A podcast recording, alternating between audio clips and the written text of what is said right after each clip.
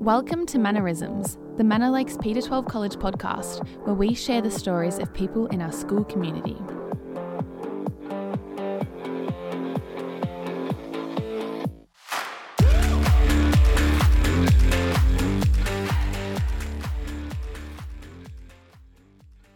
Our primary school art teacher, Dannii Brighton, has enjoyed more than her 15 minutes of fame. In 2020, Dannii and her husband, Tim, won our TV screens for a month when they appeared in Season 2 of LEGO Masters on Channel 9, and they excelled themselves. Among 8 teams, they finished 4th. Off screen, their lives have been extraordinary, enormous heartache followed by unimagined joy. Dannii has been kind enough to join us to share her story. How are you, Dannii? I'm doing well, thank you. Thanks for having me. Well, yeah, our pleasure. So just a bit of a potted history first, Dannii. I mean, we'll leave LEGO to one side for a moment because long before LEGO Masters, and Ruby touched upon it in her introduction, you already had an amazing story to tell. In 2014, when Tim was 20, he was diagnosed with a brain tumour. He started taking medication that he'll have to take for the rest of his life, and the docs told him he had just a 1% chance of becoming a father. I don't like those odds. But you even considered adopting a child, but the day you put your first payment down for your wedding, you also found out that you were pregnant. So that must have been just the most beautiful shock of all time. It was pretty cool, and I actually still want to be an adoptive mum, so nothing's really changed. I think Tim got a bit lucky there that when he was told it's actually less than 1% chance of having kids, I was like, you know what, I'll be an adoptive mum anyway. So we didn't have to worry. It wasn't really, it was just the next battle for us, I suppose. Yeah, and fast forwarding a little bit, now you've got 2, I suppose you call them miracle daughters. Oh, yeah. Kalia and Zadia. Kalia and Zadia. How old are they now? 4 and 3, or? Yeah, Kalia turns 5 next month. Okay. So she's nearly there. Yeah. And are they into Lego already? Absolutely. They are already building little parties. We have a whole Lego room at home, so they just go through, well, they got their own collection, but they're still pinched from their dad's collection.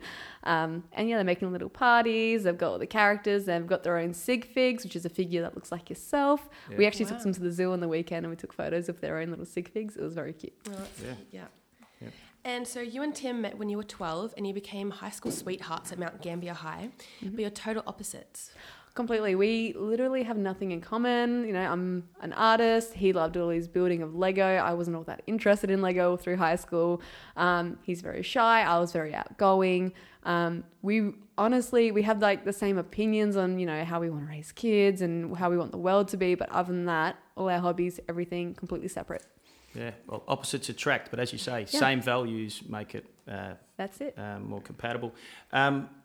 Tim got into Lego from a very young age, but you didn't do Lego until recent years, and that was to support Tim and his passion for it. It played a pretty important role in his recovery, didn't it, Lego? Yeah, for sure. When you're 19, 20 and you find out you've got 3 weeks to live, you go through this phase of things I've missed out on, things I wanted to do, things I regret not doing. And one of those things was pursuing his Lego, because as you get older, you get told, well, that's a kid's toy. Why are you using that? And it was really discouraged, like, up to that point. And when he survived and came out the other side, he decided, I'm going to pursue it, started making really large mocks, my own creations is what I mean by that. And yeah, he entered in Brickvention straight away after he recovered, which is our biggest Lego exhibition in Australia. And he actually came, I think it was 2nd that year in his first go. So big success. Sorry, I've forgotten the question. I think I rambled on. No, that's all right. And did you ever think that he would grow out of his Lego craze? I did in high school. But once he went to Brickvention, it kind of cemented the fact that this was going to be a forever thing. Yeah. And from there on, we started planning for Lego rooms in our home and things like that. And just taking you back a step, you said he was given 3 weeks to live. Yeah, so he went blind in one eye over the duration of a week, and they had everyone look at him. His eye was perfectly normal, and eventually they did the scan and they found there was a tumor pressing on his optic nerve. There was no other symptoms, no headaches, nothing. And he was told if he doesn't get surgery in the next 3 weeks, he would die. Yeah. So give us an insight into the emotions that he's feeling, you're feeling. It must have just been an absolute blur, I'd imagine. Yeah, being 20, I was a little bit naive, thinking he's young, he'll pull through. I didn't for a minute think he wouldn't survive, just because I don't think I was ready to accept that at 20. For him, he was just going through all the emotions. There was the day before he went in for his first surgery, he'd had to write out all his passwords, all his accounts. So if anything went wrong, I'd actually have to go in and handle all of that for him. It's pretty morbid, isn't it? Yeah, it is very morbid. We're talking last meals. They're talking, you know, who he wants to see the first, if he comes out the other side. And they're talking a lot of ifs. And hearing all that, I think it hit me the most the night before, because his whole family were there in the hotel room together in Brisbane. And we're talking like, you know, if he doesn't make out, you know, what's the first thing he needs done? What does he want to do with his Lego collection? What does he want to do with his things? How he wants to be remembered. Like, we're writing it all down. You know, he hadn't quite turned 20 yet. He was 19 and a half, so he hadn't even hit the 20s. He's still a teenager at this point. He doesn't even know himself, let alone knowing all these answers to those questions. Exactly. Yeah. So, you know, it was very emotional. His mum being a nurse, she really knew, you know, looking after a patient is keeping his spirits high. So, you know, making sure he is getting what he wants. He actually asked me to make his last meal, which was mac and cheese. I have a famous mac and cheese. His mother was a little downhearted that it wasn't one of her meals. I can understand that now. But yeah, just tried to keep it upbeat, but it's hard to. Yeah, and his surgery had only been seen, not done, once by his surgeon. There was only one other occurrence of it in Australia at the time. Wow. And Lego was a great focus for him to He actually needed us to build alongside him because he couldn't determine colour just before his surgery. So we all kind of sat together and helped him build his last few sets. I think his last set was, I think it was a Star Wars ship. It was just a little pack. It was Star Wars. That was the last thing he built before he went in. And it was this really grand thing. It was like, if he passes, this is the last thing we're going to have of his. Oh. And it was like this big oof. Yeah. Have you still kept that? Yeah, it's still somewhere in the collection. I don't know if he's kept it together specifically. Yeah. Actually, I haven't kept track of it. I'm hoping his mother has it, actually. I think she would probably get the most out of that. Yeah, so we've got that going on in the background. So you mentioned Brickvention, the Lego massive exhibition. Second in his first try. I think he got third in another one as well. How good an apprenticeship is that, looking back, for LEGO Masters? It was really good because we got to know, you know, what's popular, what are other people doing, lots of feedback. He made a lot of connections in the community as well, which went a long way for... Well, we actually knew like Brickman before he was, you know, the Brickman. Right. We knew him before all his fame and having that connection beforehand. And yeah, he really grew just from that experience. We learned not to put a big plastic Perplex case over our model because it's not photogenic, and we were all remembered for that. And as the years went on, he let me build onto his models, so I started to support him. And of course, I started out small, just building out landscape. And on a lot of his early mocks, there's a lot of Disney references because I love my Disney. So there's all these little like Aladdin's lamps and roses under a cup, things like that. So yeah. That's how we kind of got together, I suppose, on the Lego front. Yeah, wow. Right. And so when you had your edition for Lego Masters, you had such little confidence in your own Lego ability that you thought that Tim would be chosen and they'd team him up with someone else. It's actually really funny because I was not Tim's first pick for being a partner. Here we go. Here's an exclusive. Who was the first pick? His name is Ben, and he often wins Brickvention. He's a very experienced builder, and he is the most beautiful person, biggest hype man ever. But he didn't want to audition. And I'm sure you just didn't elbow him out the way. Shh, don't tell people that. No, so I've been saying to Tim from the get-go, it's just another art form. I'm an artist. You know, I can learn, I can create. I'm not too bad for someone who hasn't really trained in it. I'll happily go in and support you, and I've already built with him, so I know his style, so it should work. Yeah. We went in, we brainstormed together. He picked the idea. He chose which bits would be easiest or most achievable for me, so he helped me out the best he could. And, yeah, it came together, and they liked the way we spoke to each other and mixed because it's TV. It's not just a competition. Yep. So you need to be fun to watch as well. So there were other people in the room that built things far better than us, but they didn't talk for the whole audition. There was no talking, so they didn't know how they'd go in front of the camera. So. Yeah. Okay. And So you get the good news, you're in, but to do LEGO Masters, you have to drop everything in your life for basically 4 or 5 weeks. Mm. I mean, you're a teacher and Tim's a furniture salesman, is that right? He was until recently. Right. Now works for Brickman. Oh, is that right? Yeah, wow. As of a week and a half ago. So. Oh, really? What's his role? He's a brick monkey, so he builds. Yeah. He gets told what to build, and he builds it. Okay. Yeah. Wow. Lots of secret projects I'm not allowed to talk about. Okay. Oh, that sounds awesome. Yeah. Okay. Wow. But in the initial phases of the show, you had to make arrangements with work and childcare and all that sort of stuff. Did that present any issues for you? On his side, yes, because working in retail and over the summer break, commission-based work and so on, it's really hard to get time off. We were lucky his boss was okay with it.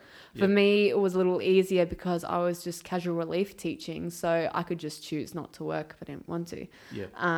And as for childcare, my in-laws are retired, so they got to hang out with their grandkids for up to 3 months because it was 3 months of filming, actually. 3 months filming, right? Yeah, a long time. We had a short break over Christmas and came back for a bit longer, and by the time it was the finale, it was about 3 months. So it was over Christmas 1920. Yeah. Yep. Just before the pandemic. Just before the pandemic struck. Okay. And during the show, you built some pretty spectacular creations. I mean, there was an alien invasion that was then exploded. There was an underwater octopus guarding a treasure chest and fighting off a pirate. That's pretty elaborate. And underwater, it looked fantastic. You had this great idea for the Make and Shake Challenge to build what Brickman hailed as the world's most impenetrable popcorn machine. And you actually won that challenge. So you must have been proud to show off your skills and creativity in front of this big viewing audience. For sure. The day we did the popcorn box, it was probably like my happiest, bounciest day in front of camera because I'd been really unsure about everything beforehand. And then when I had this idea, it was just like, I can't let go of it. We have to do this. Oh my goodness. Tim didn't even want to do aesthetics because it was meant to be about the shaking.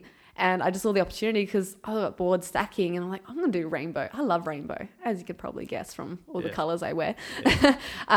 It's halfway through, I've gone, oh, Tim, I've got this idea. Shh, don't let everyone hear. They're going to steal our idea because I didn't want them to use the shake as their story. We didn't have to have a story, but I thought of it. Yeah. And I'm yelling into my microphone on me going, Jess, which is our interview person, Jess, get out of here. I've got to talk to the camera right now. Come out of here. And then, and there's Jen and Jody next to us watching me going, like, losing my mind, and they're like, I think Dannii wants to talk to you, Jess. They're the same person. I actually kind of got the opportunity to have a bit of personality and be me and be comfortable in front of the camera. And then when we won, it was just like the best feeling ever because it was one of my ideas. So I finally felt like I was part of the team instead of like just a bit of support.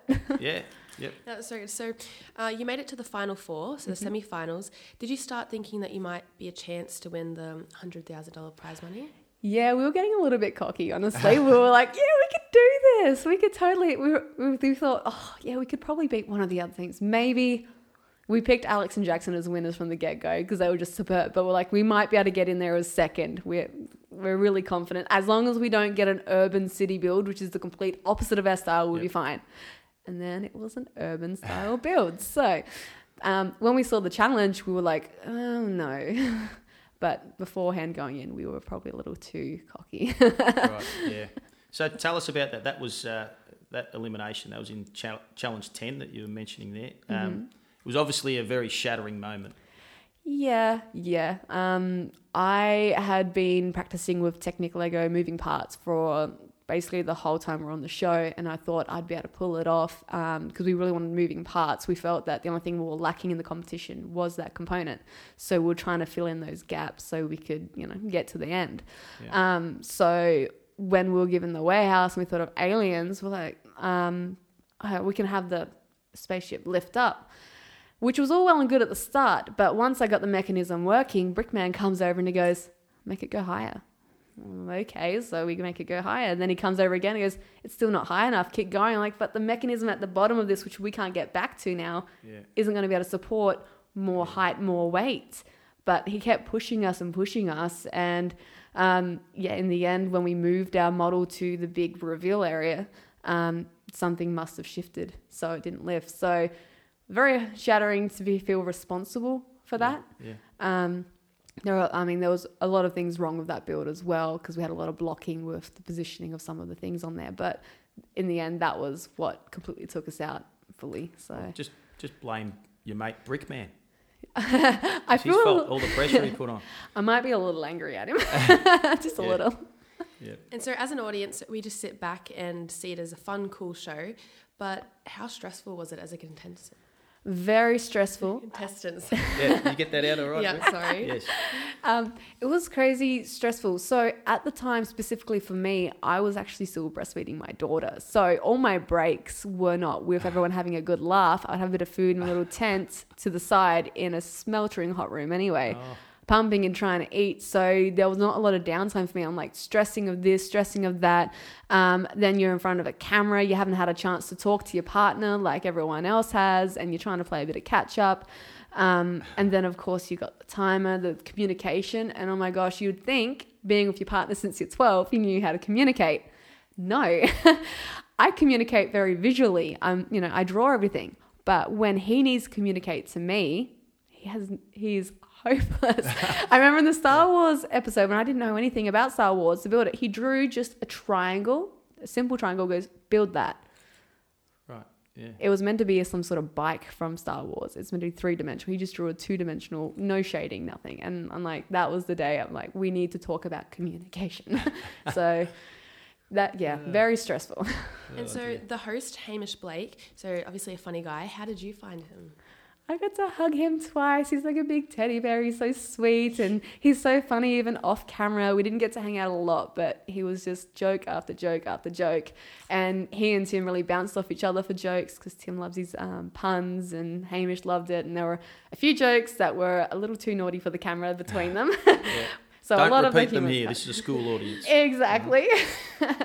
But He's very tall, unusually tall. You wouldn't think he's so tall, but he is. I would not be able to reach the top of his head on my tippy toes. He's very tall.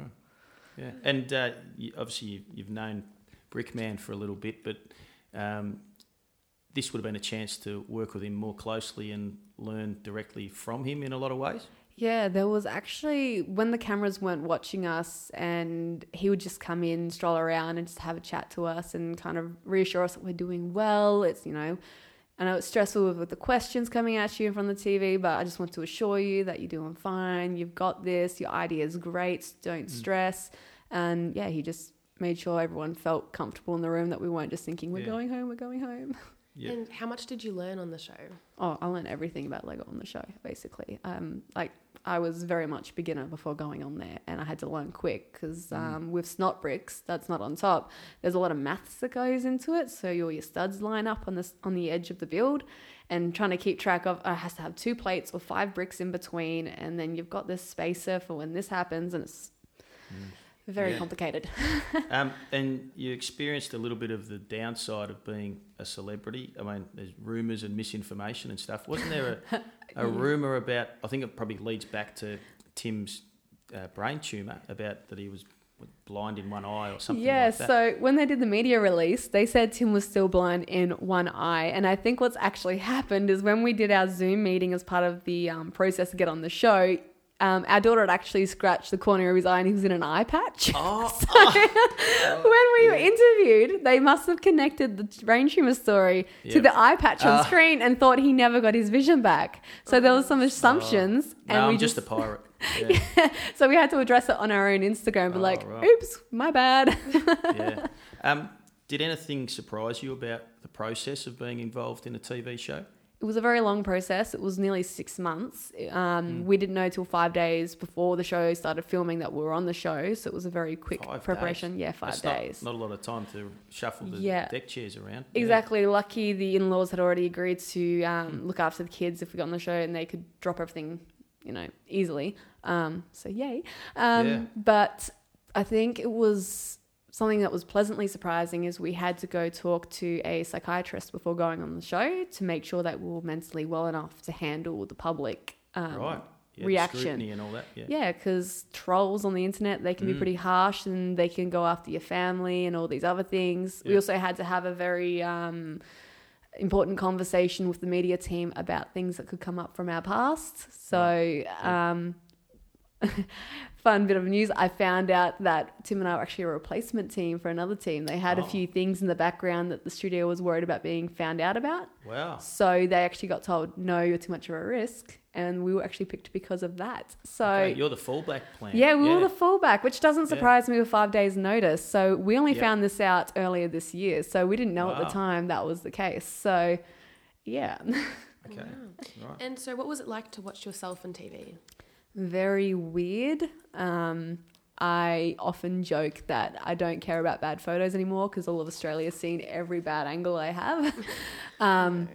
Yeah, it was just, it was also a very awkward time for where my hair was at because I shaved my head for charity 18 months before I'd been on the show. So it was at a very awkward in-between stage and I was just cringing a lot. It's like, oh, that's not what I look like though. And well, now I don't look like that anymore as well. We mentioned social media before. Did you cop any trolling or anything like that from the show?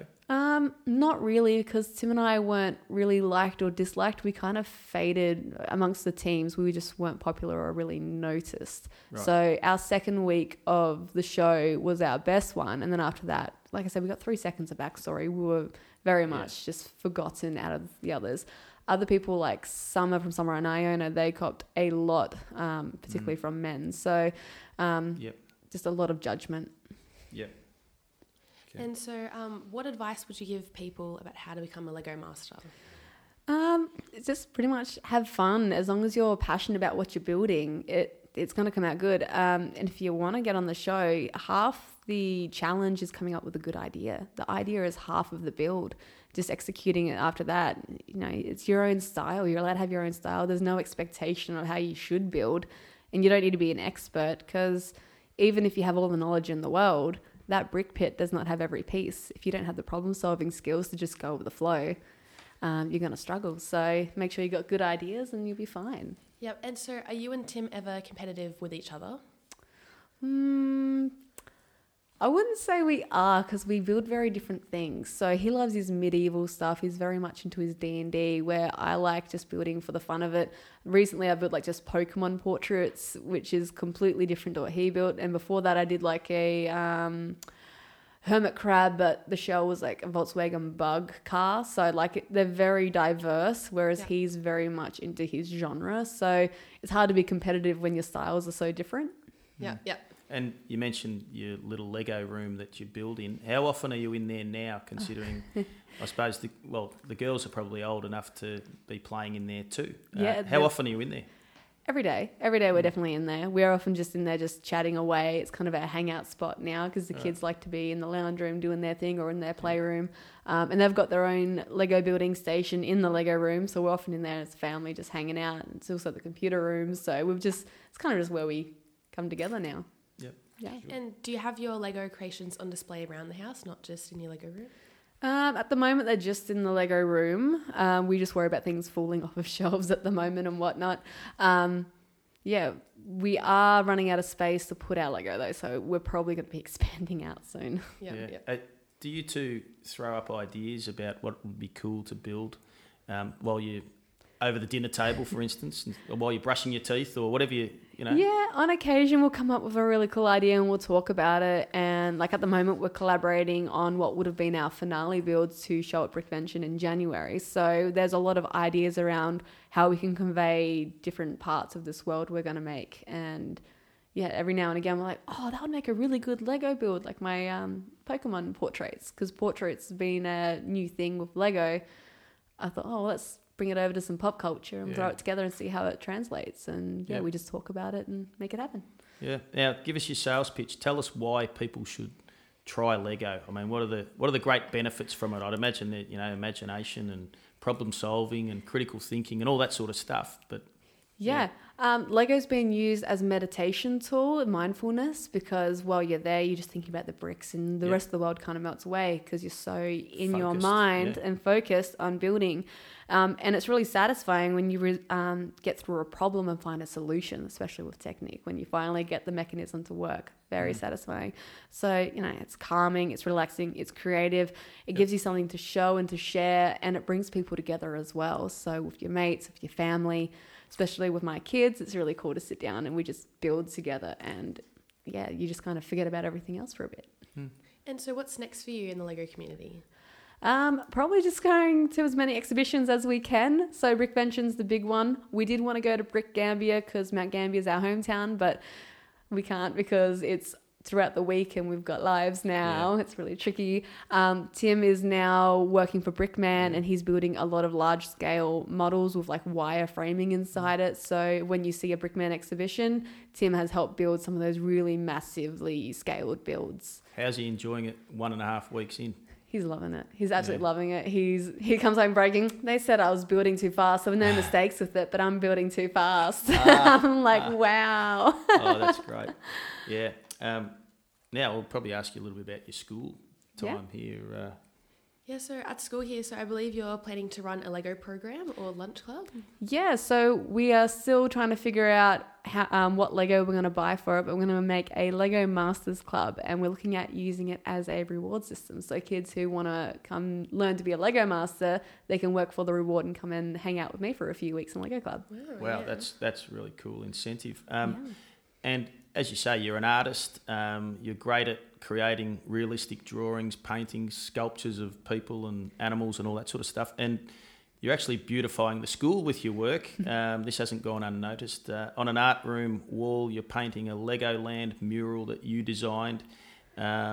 You've also helped paint another mural with those wonderful words, sprinkle kindness like it's confetti. I love that. We could all use that as a motto. And you're obviously passionate about teaching art. What kinds of things do you try to impart upon your art students?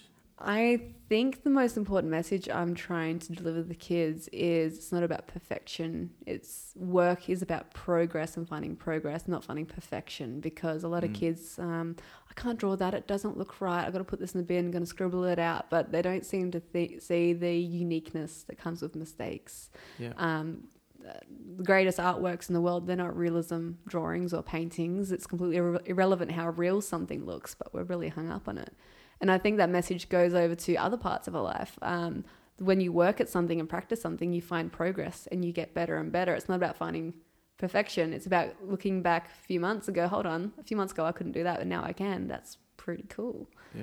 And you've mentioned before about your hair. I mean, you do brighten up the school with your colourful hair. Right now it's bright orange, but it has been various colours, I think, including rainbow at one stage. Is that just an extension of your creativity and just wanting to add a splash of colour around the place? I have a very weird theory behind bright coloured hair, so just hang with me for a bit. So I did casual leaf teaching for 3 years, right? And I'd also, at the very start of my teaching career for that, I just shaved my head. So I was at a point of, I don't even care how it looks anymore. Let's just have fun with it. And I realized when you've got unique hair, you're much more memorable. So I'd go into schools and people like, oh, did you have that bald teacher teach your class? She was really great, wasn't she? Oh, did you see that teacher with the bright blue hair? She did this. The kids really loved it. And the staff are suddenly talking about me. And when I first started here at Manor Lakes, I remember sitting in the staff room and Dodsy, he looks at me and he goes, why is your hair coloured like that? And I said, so people talk to me, it's working. And it's completely true. It made me more approachable, memorable. Teachers would talk about me, and I actually think it played a part in me being recognised at the school and being asked to apply to work here, because I hadn't considered working full-time until my daughters had gone to school, and they're not in school yet. Yeah. So it's kind of been a tool for people to notice me, talk to me. And as a teacher, those shy kids, they really want to ask me about my hair. So they warm up. So the kids are quicker to respond to me, to come up to me, talk to me, open up to me. So it's kind of my working theory, but I've noticed every time I've got unique hair, bright colours, it's worked in my favour for a lot of reasons. Yeah, right. So we'll finish with a short segment we call Before the Bell. So some short and sharp questions. So first of all, so as a kid, what did you want to be when you grew up? I wanted to be an artist, actually. Right. Yeah. What advice would you give your teenage self? Don't worry about what other people think. Just do you and find joy. Nice. That's great. Who's the most famous person you've met? Hamish Blake, I guess. Yeah. Do you have any other hidden talents? No, just arts. Just anything creative. I call myself a human photocopier. I see it, I can copy it. Wow. How about that? And who is your favourite singer? Pink. Definitely Pink. Ooh. Pink? Well, that's the next hair colour, surely. Movie or series recommendation? Oh, series The Dragon Prince, which is on Netflix. Yeah. It's an animation. It's really good. Okay. And what are you most looking forward to in your life right now? Just having weekends with my kids. Now that Tim's got this new job, we get weekends together as a family, and we're doing lots of zoo stuff, and we're just making all these memories, and it's really nice. Oh, that's lovely. Beautiful. So, Dannii, we really appreciate your time. Thank you, and good luck. Thanks, Dannii. Really appreciate that. It's great. Thank you for having me on the show. I appreciate it a lot. Yeah. And to our listeners, we hope you enjoyed that. See you next time. Manorisms, the Manor Lakes P12 College podcast, is entirely recorded and produced on site here at the college. If you think there's someone we should interview, please email your nominations along with a brief explanation to our email address, podcast@manorlakesp12.vic.edu.au, or just come over for a chat when you see us around the school. We must thank some wonderful teachers for their time and expertise to this project. Aiden Arandez and his team for their technical production skills to bring this podcast to the airwaves. Quite a time-consuming task indeed. And to Michael Poke for sourcing our hip theme music and designing our stylish cover art. Thanks, gentlemen. And last but not least, thanks to you, the listeners, for tuning in. Until next time.